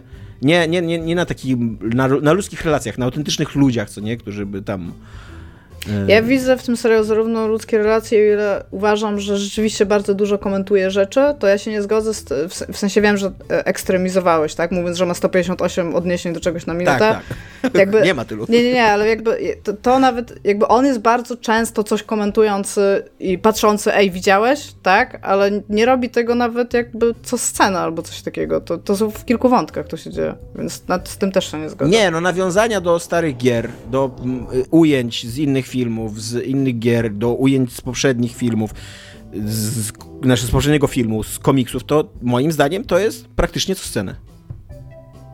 Znaczy do z komiksów e, to ja bym się nawet, w sensie ja bym się nawet cieszyła, żeby tam by było więcej komiksów. Fakt faktem, że to jest animacja właśnie, co nawiązuje już bardziej do komiksu przez to, że tak, są w tej stylistyce, to jest dla mnie ok. Natomiast e, nie jest to jeszcze tak bardzo atakujące jak e, było kilka takich gier, y, co z Dominikiem o tym gadaliśmy. Mm, taka coś tam, że matrioszka, coś tam. Taka gra, która była praktycznie samymi zaciągnięciami do innych gier. Mm. Pamiętasz to? W sensie wydaje mi się, że nie jest to tego typu jeszcze dzieło. Ona się może do tego zbliża, ale nie jest to sam cytat na cytacie. I uważam, że ma, ma to, o czym mówisz. Uważam, że tam jest dużo relacji międzyludzkich pokazanych mogę was pogodzić i powiedzieć, że jest tak trochę tak, trochę tak. Są w tobie dwa wilki, oba są rabinami. Są we mnie, są we mnie Jeden dwa, powie tak, drugi powie nie, ale oba się całują. Ja powiem coś innego, teraz kontrowersyjnego. No. E, za co Iga mnie z kolei nienawidzi. Już nienawidzi Tomasza, teraz nienawidzi mnie. Mi się w tym filmie zdecydowanie najmniej podobały sceny akcji. I w serialu? Uważam, że było ich w sensie, za dużo. W, w serialu, przepraszam, w serialu. W filmie, właśnie w filmie ja powiem teraz nie wiem, czy wiecie to, to ja tylko mnie, pewnie mnie to wiecie. W tym serialu jest dużo scen akcji, nie uważam, że one są super potrzebne, są bardzo anime, a w anime jest mniej więcej tyle nasycania scen akcji, co w tym serialu. Jeżeli anime ja jest akcji. Generalnie nie jestem raczej fanem scen akcji w filmach akcji. co może brzmieć absurdalnie, ale dużo częściej właśnie jak oglądam nawet film akcji, nawet jakąś, nie wiem, szklaną pułapkę, biorąc taki standardowy przykład, to dużo bardziej mnie interesuje, co się dzieje z tym bohaterem i jakby jego jakieś tam e, przejścia niż, niż oglądanie, niż jakby sam fajerwerk, tak? Niż sama scena, jaką się a wiesz, jest taki, taki rodzaj filmów jak dramaty? Ale właśnie ja lubię filmy akcji, tylko że najmniej lubię w nich akcje. I, i to, ale nieważne, to, to mniejsza o to. W Skocie Pilgrimie, w filmowym Skocie Pilgrimie mi się te sceny akcji właśnie zaskakujące jak na mnie podobały. Jak rzadko mi się podobają. Bo były pomysłowe, były świeże, były ciekawe. Były krótkie A w tym serialu... I były krótkie. A w tym serialu mnie one męczyły trochę i mogłoby ich nie być. Albo mogłyby być krótsze. Mi się wydaje, że to może wynikać po pierwsze z tego, że one były bardzo podobne do tego, co było w filmie, więc one nie były nowatorskie i zrobienie czegoś takiego w filmie aktorskim wygląda dużo ciekawiej, jeżeli jest dobrze zrobione oczywiście, nie? Dużo ciekawiej niż zrobienie czegoś takiego w anime, bo anime robi takie rzeczy na porządku dziennym, co nie?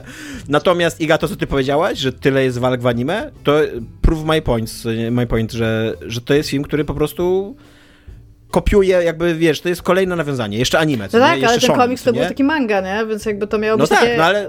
Jakby to była kanadyjska manga i teraz masz kanadyjskie anime, jakby, nie? No tak, i to że, to, że on musi mieć tyle walk, bo to jest fajne nawiązanie i ludzie to zrozumieją, to jest dla mnie takie... Ja nie wiem, czy ludzie to zrozumieją, jakby po prostu uznałem to za jakąś gatunkowość tego. Ja, jedyne co, to nie ma tam walki, która trwa trzy odcinki i przez której ludzie tłumaczą sobie, co robią ci ludzie, którzy się biją w tym momencie. I jakby... Tak, to, to już by było trochę tłumacz. Moje ulubione w ogóle rzecz w anime to jest ludzie rozmawiający podczas walki, która trwa trzy odcinki na temat tego, co się dzieje na tym polu walki. Tak, tak. No, ale dobrze. E, jest w każdym razie Scott Pilgrim, take, Scott Pilgrim Takes Off na Netflixie, który jest za darmo, jeżeli subskrybujecie Netflixa. Polski tytuł ci zaskoczy. tak.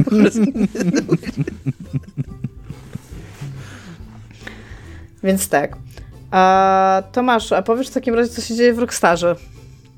E, nie, nie powiem, co się dzieje w Rockstarze. Okej. Okay. A, a co, się dzieje co się dzieje z ludźmi, którzy kiedyś może wiedzieli, co się tak. dzieje w Rockstarze? powiem, co się dzieje u Dana Hausera, czyli człowieka, który był kręgosłupem pupeczką i, i, i barkami e, Rockstara, a jego brat Sam Hauser był e, mięśniami i udami i, i łysiną Rockstara.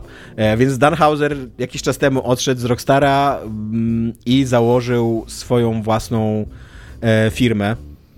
I teraz jest jakby pierwszy taki moment. Ta firma nazywa się Absurd Ventures. I teraz jest taki pierwszy moment, kiedy ogłoszono, czym ta firma się będzie zajmować, bo e, wiadomo było, że ona się będzie zajmować jakąś fikcją, tworzeniem, ale jaką to bardzo enigmatyczny taki trailer, czy nie wiem, taki vibe wideo, coś takiego powstało, z którego absolutnie nic się nie można dowiedzieć o tym, co, co będzie robić Absurd Ventures. E, I teraz, i teraz e, pierwsze ogłoszenia e, są. I okazuje się, że nie będzie się tworzy, nie będzie się zajmować grami wideo, przynajmniej nie, nie, nie, nie teraz, nie, nie w tym momencie. Będzie się zajmować robieniem komiksów. American Caper to jest pierwszy, jakby pierwsza twór, twórczość tego, tego studia. Iga coś tu próbuje zrobić. Ja e, próbowałam się skaszleć e, poza anteną, co wydaje mi się, że mi wyszło, ale teraz zwróciłeś uwagę, więc powiem, skaszałam ja, się Ja myślałem, że próbujesz tak bardzo zwrócić uwagę, że nie. ja ci dał czas, nie. czas czy coś. Nie, to była walka o oddech, o życie. Tak, więc będzie to y, opowieść o dwóch normalnych, ale mocno uszkodzonych amerykańskich rodzinach, które żyją we współczesnej Ameryce, tam skorumpowanego biznesu i przestępczości, i strasznych polityków i tak dalej. E, brzmi trochę jak... Jak GTA, prawda? Jak wszyscy, jak GTA, tak, jak, jak wątek Michaela w GTA, nie totalnie, jakby po prostu e, e, Dan Hauser stwierdził, ale zrobiliśmy zajebistego tego, tego Michaela, zrobimy teraz z niego e, Zrobimy z niego IP. Zaraz wytłumaczę, dlaczego IP, a nie komiks. Nie? Ten komiks będzie rysował e, Simon Beasley. To jest bardzo znany twórca komiksowy, bardzo znany artysta komiksowy. E, wielka gwiazda, przynajmniej za moich czasów komiksowych, jak jeszcze jeździłem na wszystkie e, takie imprezy komiksowe, to była absolutnie wielka gwiazda w Polsce, Simon Beasley. E, on jest znany głównie z pracy nad takimi tytułami jak tam Lobos Lane, Batman i, i Sędzia Dredd i, i, no i ogólnie jest znany z takiego bardzo przerysowanego, takiego muskularnego komiksu, pełnego przemocy i takiego chłopackiego humoru, nie wiecie, juka leci, gołe baby i, i faceci, którzy wyrywają sobie głowy i kręgosłupy i tak dalej, co nie? Najlepiej, no.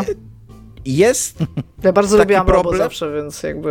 tak, jest taki problem z Simonem Bisleyem dla mnie, że on warsztatowo bardzo się w pewnym momencie obniżył swoje loty.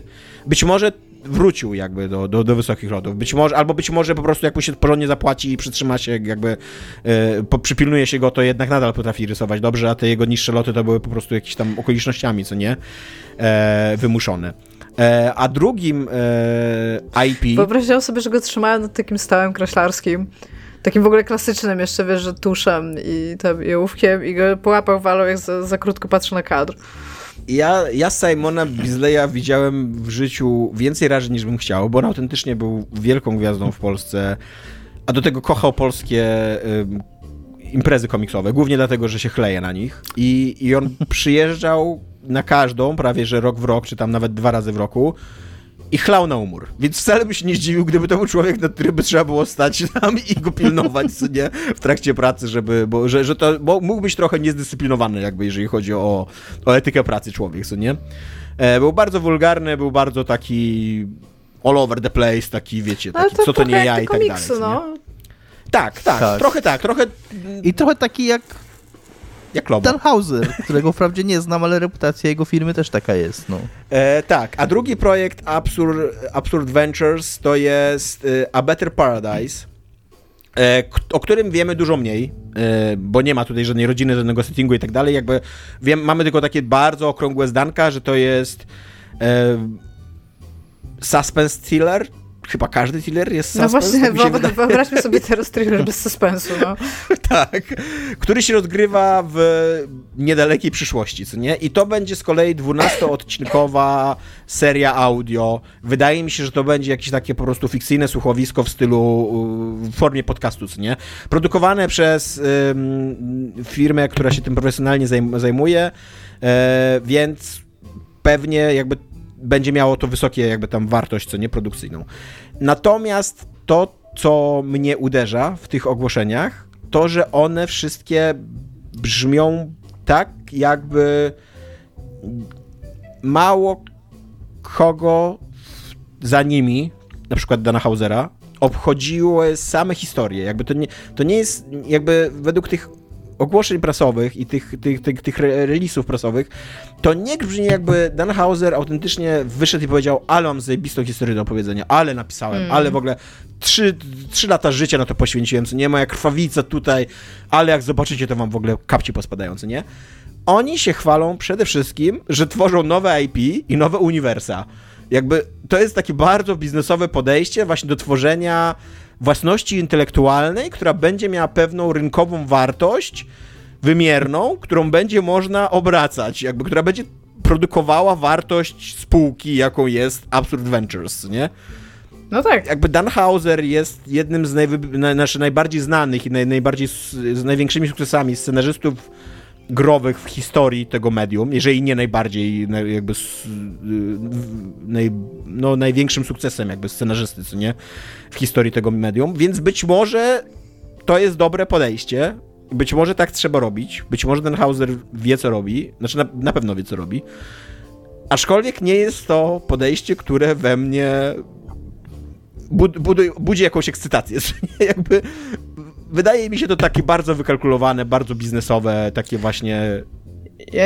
No robimy IP, tworzymy IP, co nie? Jak czytałam tego newsa, to ja nie wiem, czy wy pamiętacie, bardzo krótki moment y, był, tego ja nie potrafię przyszpić teraz tak nawet okresów, które to mogą być. To już były te lata tam zerowate, tak? Jakby po, po jakby przełomie wieków.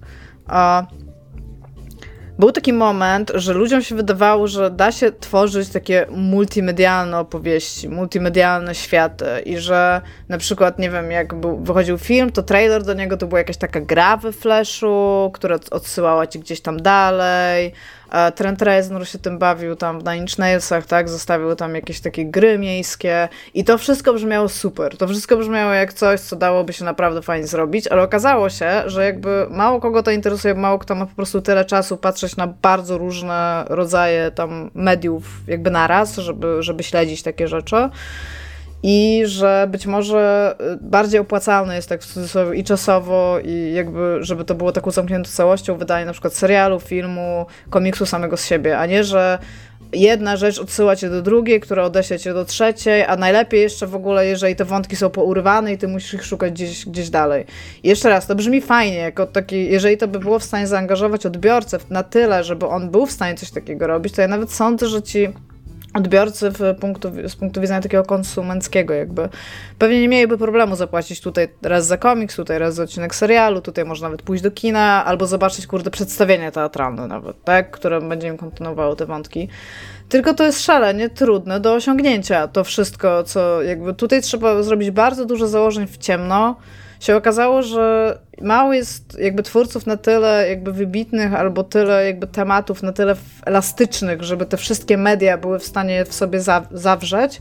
I żeby taka osoba, która na przykład nie śledzi takiego procederu od samego początku, też była w stanie w tym uczestniczyć, szczególnie, że z jakiegoś powodu na samym początku tego takiego wątku, połączenia tych rzeczy, takiej popularyzacji może tego wątku, bardzo dużo z tych rzeczy było jednorazowych tu i teraz, żeby tych ludzi tak... E, jakby zmotywować do, do, działania. Tam były takie historie w SMS-ach, że trzeba było gdzieś pójść, gdzieś się zalogować, ktoś dostawał jakiś kod, jakąś kartkę pocztową.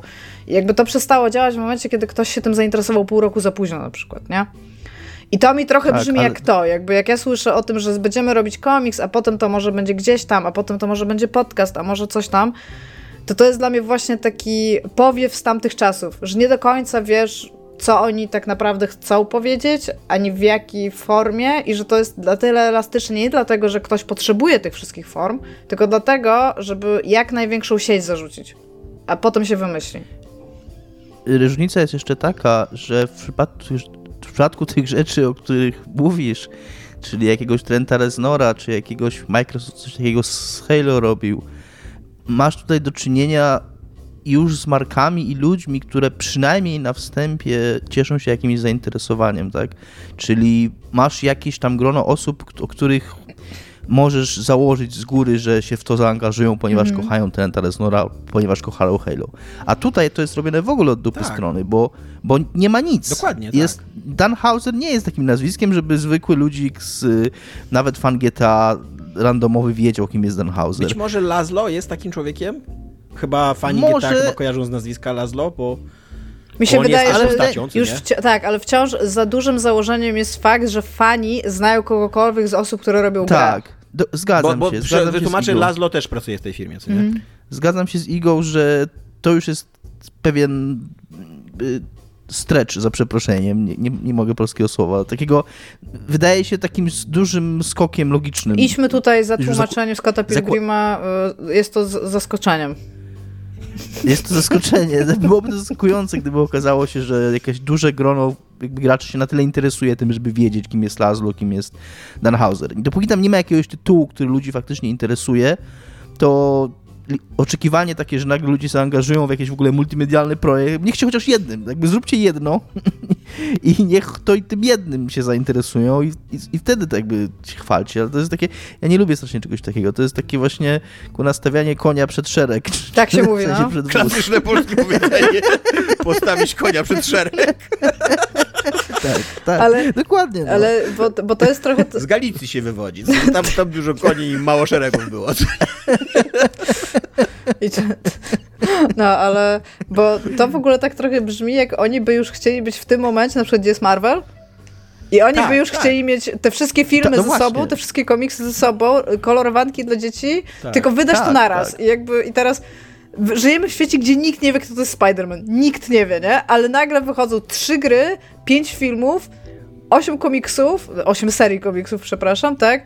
I, I jeszcze przebrania dla dzieci do sklepu. I ty no siedzisz właśnie. i jesteś tak, jakby okej, okay, jak ktoś by miał na tyle kasy i na tyle. Mm, jakby pompował to zainteresowanie, to jakbyś to zaczął i to by ci się udało, to super, ale to się tak nie dzieje po prostu najczęściej, no. Tak, ja się, ja się zgadzam właśnie, że też mam takie wrażenie, że wiecie, Superman dzisiaj tam po tych 80 latach jest wielką marką, ale na samym początku było dwóch chłopaczków, co nie, tam Siegel i Schuster, którzy oddali mu życie, co nie, jakby tam serce całe, których marzeniem było stworzyć, kurde, Supermana i się podniecali, że pierwszy komiks wyszedł i tak dalej, co nie. I on z czasem się sprzedał, stał się marką i, i jakby oni stracili też nad tym władzę i to się stało takie corporate, co nie. A, a, a Hauser ma trochę takie podejście, że my od razu zaczniemy od tej corporate ery, co nie? Takiej, że, że po prostu rzucimy jakimś takim, jakimś taką właśnie IP, takimi pomysłami, co nie? I um, założymy z góry, że one się przyjmą i że to od razu będzie właśnie projekt multimedialny, co nie? No właśnie, bo to projekt multimedialny mnie tak rozwaliło, jakby... Czy to znaczy, że będę nie wiem, e, jeść jedzenie tam po ciemku, takie to są teraz jakieś tam takie popularne znaczy, restauracje. Ja, ja, wątpię, Iga, ja wątpię, Iga, żeby w 2023 ktoś jeszcze był na tyle szalony, żeby właśnie robić takie Ale ja nawet chciała, żeby ktoś jak kiedyś robiono, ta, tak szalony, tylko żeby ktoś to miał przemyślane, rozumiesz, nie? Że, że wiesz, nowa gra Lucasa Pope już powstała, tylko idź ją znajdź, tak? Jest gdzieś na raczej świecie. Myślę, raczej myślę, że projekt multimedialny to jest y, gra, a później ekranizacja hollywoodzka tej gry. Znaczy najpierw komiks, później gra, a później hollywoodzka ekranizacja. Pewnie tak, pewnie to jest teraz multimedium. A później serial na Netflixie. A później animowany serial na Netflixie, który komentuje podstawie... ten pierwszy serial na Netflixie. Tak, a później gra na podstawie tak tego. I podcast z Laszlo w roli głównej. Te podcasty mnie strasznie w ogóle tak rozczuliły, że zrobią... E, profesjonalny podcast po prostu jako jedno IP. I tak to... uznałam, ja lubię słuchowiska. Jak są jeszcze super fajnie w ogóle zrealizowane, to, to już w ogóle bardzo lubię słuchowiska. Jakby nie mam z tym żadnego problemu, żeby to był. Wiem, że nasi słuchacze wiedzą więcej na temat podcastów niż ja. E, to na pewno. Tak, właśnie to, to jest by definition, co nie? Więc e, możecie mnie trochę wyedukować tutaj pod odcinkiem, ale wydaje mi się, że w Stanach Zjednoczonych właśnie takie słuchowiska, takie właśnie, że podcasty już są tak popularne w tak dużym społeczeństwie jak amerykańskie, tam anglojęzyczne, że podcasty już sobie wyrobiły w ogóle taką dziedzinę jeszcze, jak właśnie takie klasyczne słuchowiska fabularne, co nie, które, no i chyba to coś takiego ma być. I ja też szanuję jakby, co nie, to jest, to jest, to jest ciekawa forma i spoko, żeby to zrobili, tylko kurde, źle o tym mówią, co nie, nie, nie tak, tak, że brak mi wiary w to. Czyli nie czekasz na nowy komiks? Nie, nie, nie. nie. Ja, ale będziesz ja trochę zainteresowany, żeby zobaczyć. Będę zainteresowany, będzie, no? ale też przy okazji, tak zupełnie szczerze, nie jestem wielkim fanem Dana Hausera i Laszlo Jonesa. Jakby to nie jest pisarstwo, które mnie rusza i bawi, co nie? Jakby miałem bardzo duży problem z GTA 4, jak próbowało być dramatyczne i z GTA 5, jak próbowało być komedią społeczną, komentującą kij wie co, oni tam wszystko komentowali, co nie? Jakby to nigdy nie było to dla mnie porywające i, i wciągające, co nie? Więc być może ja nie jestem w ogóle targetem, co nie? To, to nie są ludzie, którzy, których ja, mm, no nie wiem, śledzę i lubię i tak dalej, co nie? Ja tylko dodam jeszcze do samego tematu, że obie te rzeczy mamy zobaczyć w przyszłym roku. Nie wiem, czy o tym powiedzieliśmy. W 2024 mówią. Nie powiedzieliśmy. Teraz już powiedzieliśmy. Okay. Iga, co jest grane u ciebie? A jakiś czas temu, wczoraj,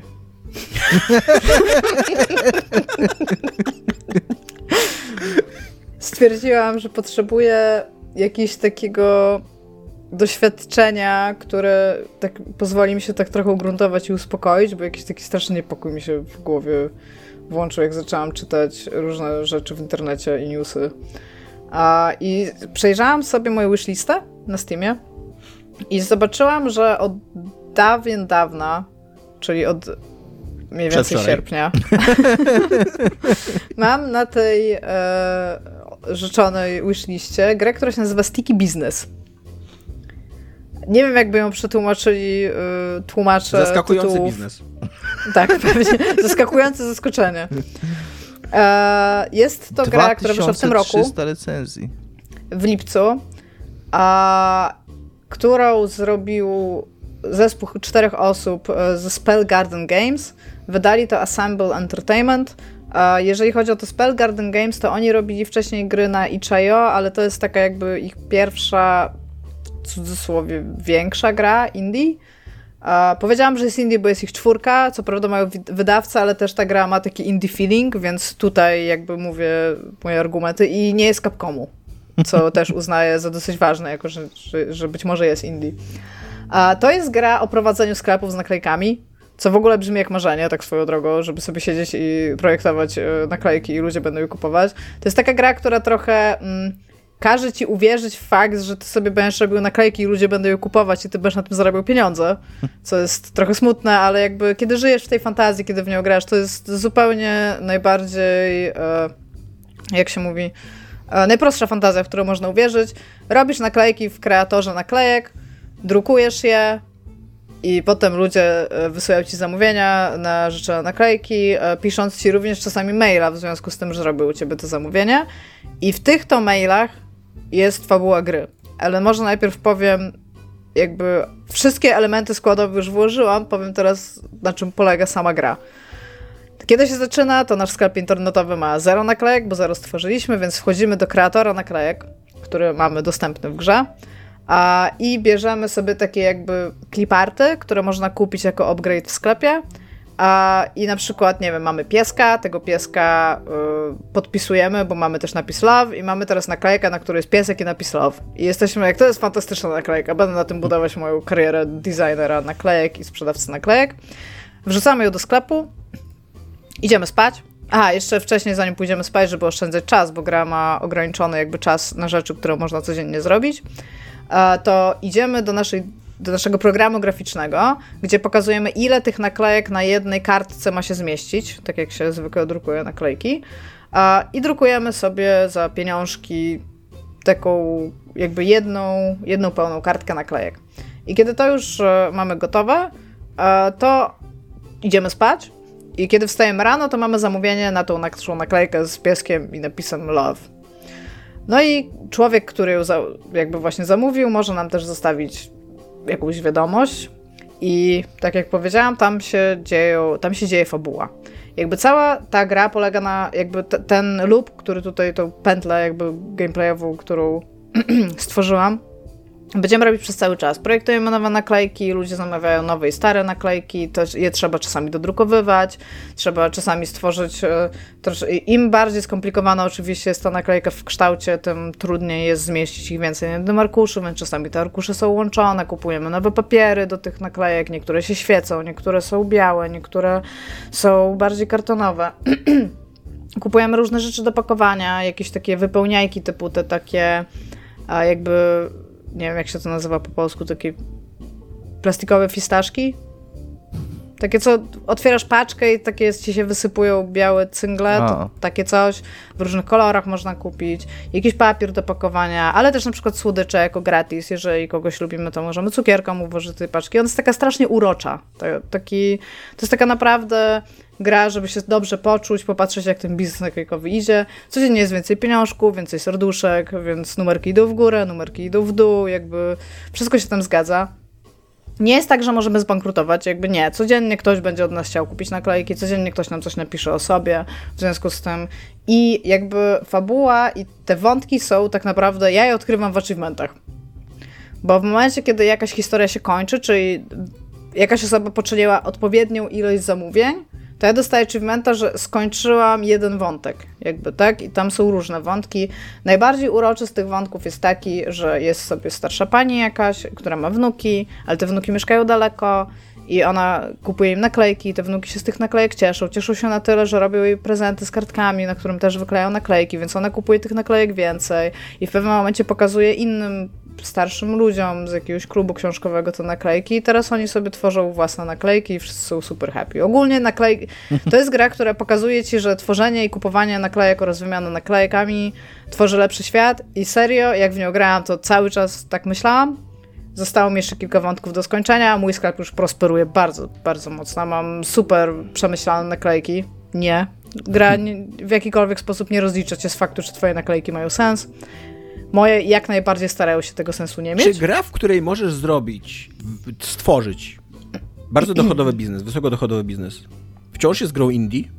Może być grą indie? Znaczy, trochę, trochę trudniej powiedzieć, bo ja ci powiem tak. Ja, mój sklep zarabia na tyle, żebym mogła kupować inne naklejki i papier do pakowania. Mhm. To nie są raczej drogie rzeczy, byś powiedział, tak? Natomiast ukryta przed moim sercem i wiedzą jest waluta, w której się tutaj posługujemy rzeczami, bo na przykład koszu, e, koszulka, naklejka kosztuje 5 monetek. Czy to jest 5 centów? Czy to jest 5 złotych? Nie wiesz. Nie wiesz, nie wiesz, czy ja prosperuję. Słucham Dominiku. Wiesz, czym mi się ta gra kojarzy? Z tego, co opowiadasz, ten loop Z Baldur's Gate'em albo Cyberpunkiem, strzelam. Jest taka, była taka gra wydana dwa lata temu, znaczy w 2022 roku Potion Craft Alchemy Simulator, gdzie się prowadziło... To tam jest dużo więcej gry w grze. Okej, okay, że się prowadziło też sklep z miksturami alchemicznymi. Tak, tam, tam realnie jakby miałeś całą taką puzzle, element tego, w której ty musiałeś na takiej mapie jakby alchemicznej znajdywać rzeczy i dawać różnego rodzaju zioła lub grzyby, które cię poprowadzą do tego konkretnego miejsca na tej mapie.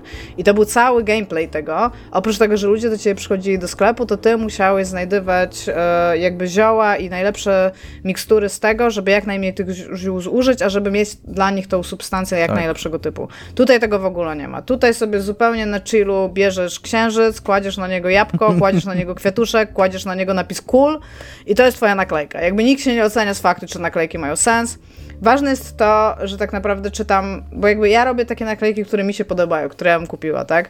Jeżeli chciałbyś tą grę jakoś min-maxować i tam w ogóle ja ją w 3 godziny i zrobić wszystko i po prostu byś wklejał tam losowe rzeczy, to wciąż ta gra daje ci w siebie grać, tak? Jakby ona cię mm. z tego nie ocenia. To jest taki bardzo casual gameplay, który cię strasznie uspokaja, ma taką pikselową, pastelową graficzkę, jest taki elevator music, taki jakby w tle, że jest ci tak miło tego posłuchać, nie jest w jakikolwiek sposób narzucająca się, a przy okazji jest na tyle szybka i ten loop jest na tyle szybki tam z pakowaniem tych rzeczy, że ci się chce cały czas jakby kolejny dzień, kolejny dzień, idziesz spać, robisz nową naklejkę, kolejny dzień, zarabiasz, to jest kupujesz totalnie to, czego mi się nie chce w życiu, co nie? Jakby.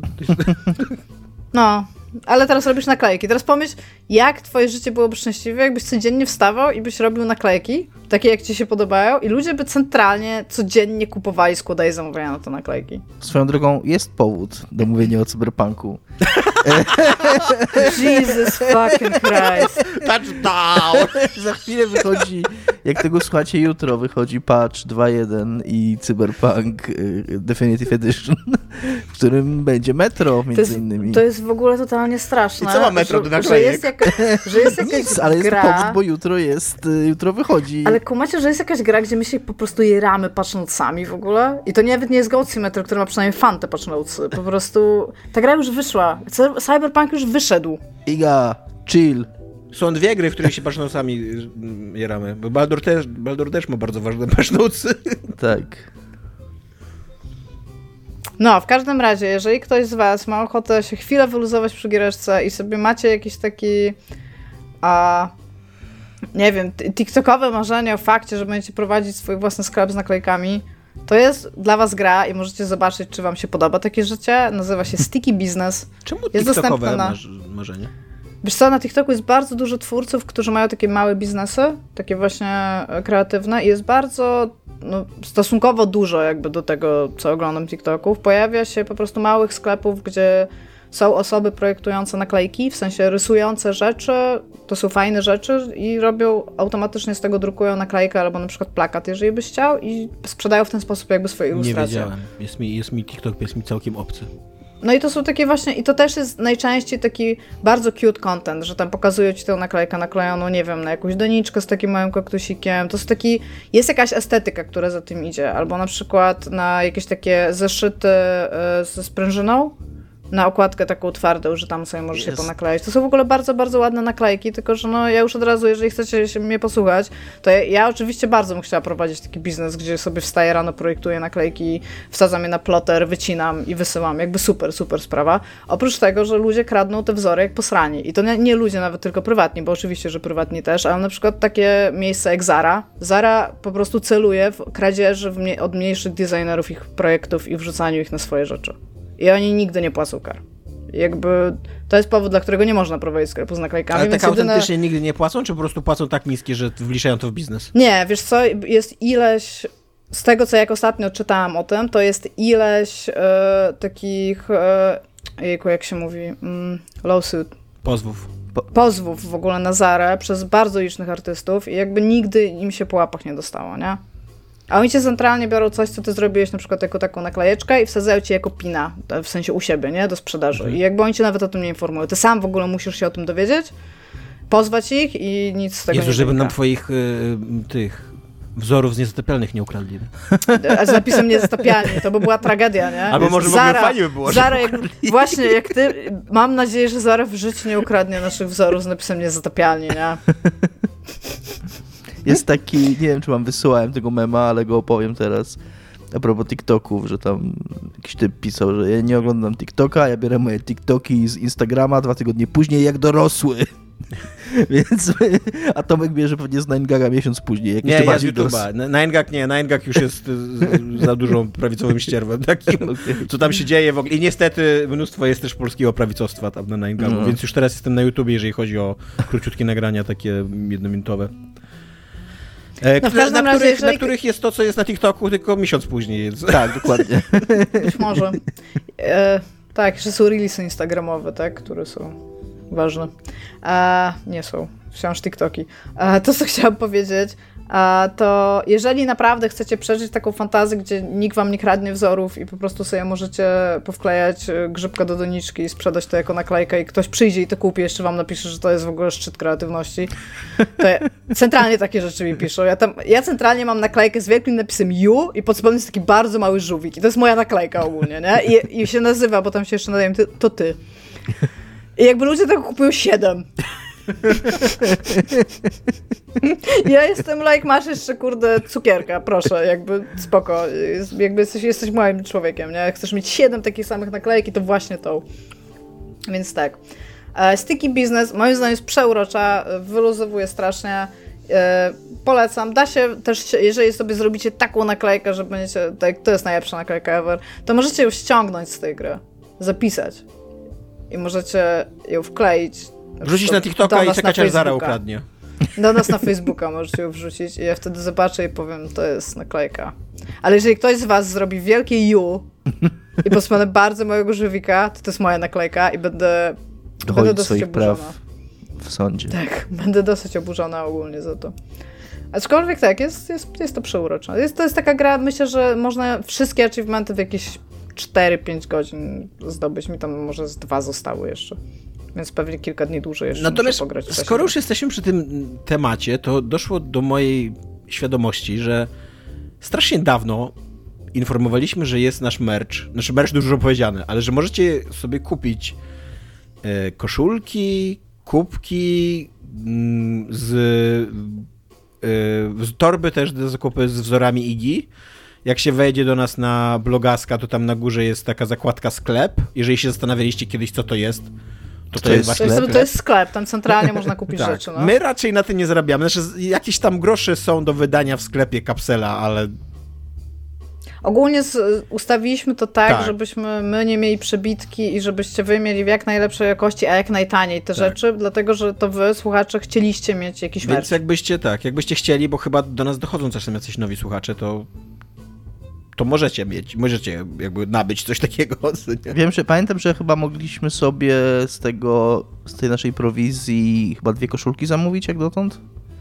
Coś takiego było, no, no. to by się zgadzało. Więc Za darmochę, tak. wystarczyło robić tylko podcast 6 lat. Też widzę, bo mieliśmy naklejki w tym sklepie, ale widzę, że Kapsel wycofał naklejki, więc już nie mamy naklejek, więc Sticky Business jeszcze raz e, na Steamie. Nawet powiem wam, w jakiej jest teraz cenie, żeby nie było, że pójdziecie tam i że was oszukałam. Kosztuje 45 zł 99 groszy. Ale jeżeli kupujecie z Ality to Lew, które również polecałam kiedyś, to jest teraz promocja 10% i za obie zapłacicie 90 zł i 88 groszy.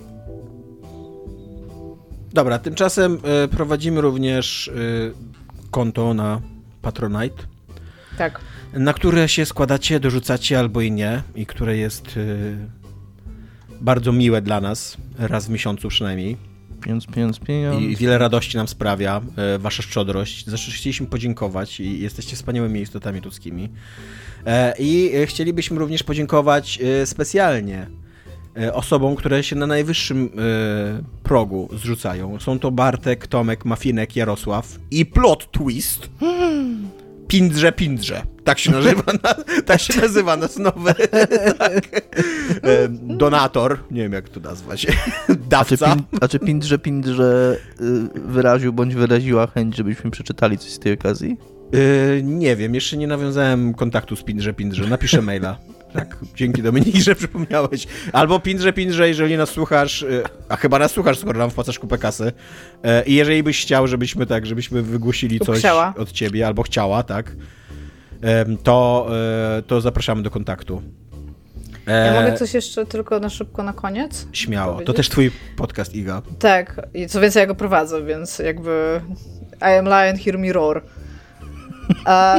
po ostatnim moim krytyce odnośnie do Diablo 4, ja zadałam bardzo dużo pytań w trakcie tego, co mówiłam. I dostałam najbardziej rzeczowego i najbardziej cierpliwego maila, jakiego chyba można dostać, gdzie dostaję odpowiedzi na te pytania. I jestem pod takim wrażeniem tego, że można w naszym, jakby, this day and age, w tym, co się dzieje w ogóle w internecie, realnie odpowiedzieć komuś na pytania, w miły, analityczny i fajny sposób i to jeszcze wysłać maila i bardzo chciałam podziękować. W, i, w mailu jest imię i nazwisko, natomiast nie wiem, czy mogę je przeczytać, ponieważ e, osoba podpisała się inaczej, więc przeczytam ten podpis, tak? E, Wali. Bardzo, bardzo dziękuję za tego maila. Bardzo bym chciała dostawać dużo takich maili. Byłam pod, w gigantycznym szoku, pod gigantycznym wrażeniem. E, Tomasz Psnorowski zwrócił mi na tego maila uwagę, gdyż moja skrzynka Gmail uznała, że to jest spam z jakiegoś Wszystkie- powodu, natomiast już nie jest. Wszystkie nasze skrzynki podejrzewam, że uznały. Moja też uznała. Jest jakiś problem tym, że to jest przekierowanie i albo, no tak, no ogólnie, ale ja czasem sprawdzam tego. Więc ogólnie dochodzą te maile, jakby nie przejmujcie się. Tylko jak nie odpowiemy w ciągu dnia czy trzech, to, to odpowiemy później, bo y, ja sprawdzam regularnie dosyć spam, bo nie tylko to mi wpada do spamu niepotrzebnie, więc... Co ci jeszcze wpada do spamu? No nie no, zaskakująco dużo rzeczy takich życiowych, co nie? Jak prowadzę z kim korespondencję, to, to tak, to zaskakująco często Google myśli, że to jest spam i, i wrzuca Ja właśnie jestem w moim spamie, żeby sprawdzić, jak ci zadałam te pytania. I mam bardzo nudne rzeczy w moim spamie. Jest mi przykro. Aczkolwiek widzę, że ruszyła sprzedaż biletów do Techno jest kobietą, szósta edycja. No dobrze. Jak już jesteśmy przy takich sprawach organizacyjnych, ja tylko dodam, że czasami ktoś próbuje mnie o coś zapytać, zagadać na Facebooku. Mnie nie ma na Facebooku, zagadywajcie mnie konkretnie e, pod odcinkiem, jeżeli chcecie, żebym wam odpisał. Dobra. Dobra. Dobra, Tomek. Ma, masz to. I teraz nikt nie skomentuje następnego kores- odcinka, w ogóle zero Cała komentarzy. reszta korespondencji pomiędzy nami, umawianie na odcinki, wszystko będzie w komentarzach pod odcinkiem. Nawet, nawet, nawet ludzie, nawet ludzie, którzy zostawiali takie neutralne komentarze, przestaną komentować teraz na blogu, co nie? O kurde, tu trzy Tomek, co nie dara, taka cisza. Będzie, że więcej kont na Facebooku zostało założonych z jakiegoś powodu tam dzisiaj wieczorem. No dobrze, to chyba wszystko z naszej strony, tak panowie? Tak, Tak. cześć. Dobrze. Cześć. Pa, pa.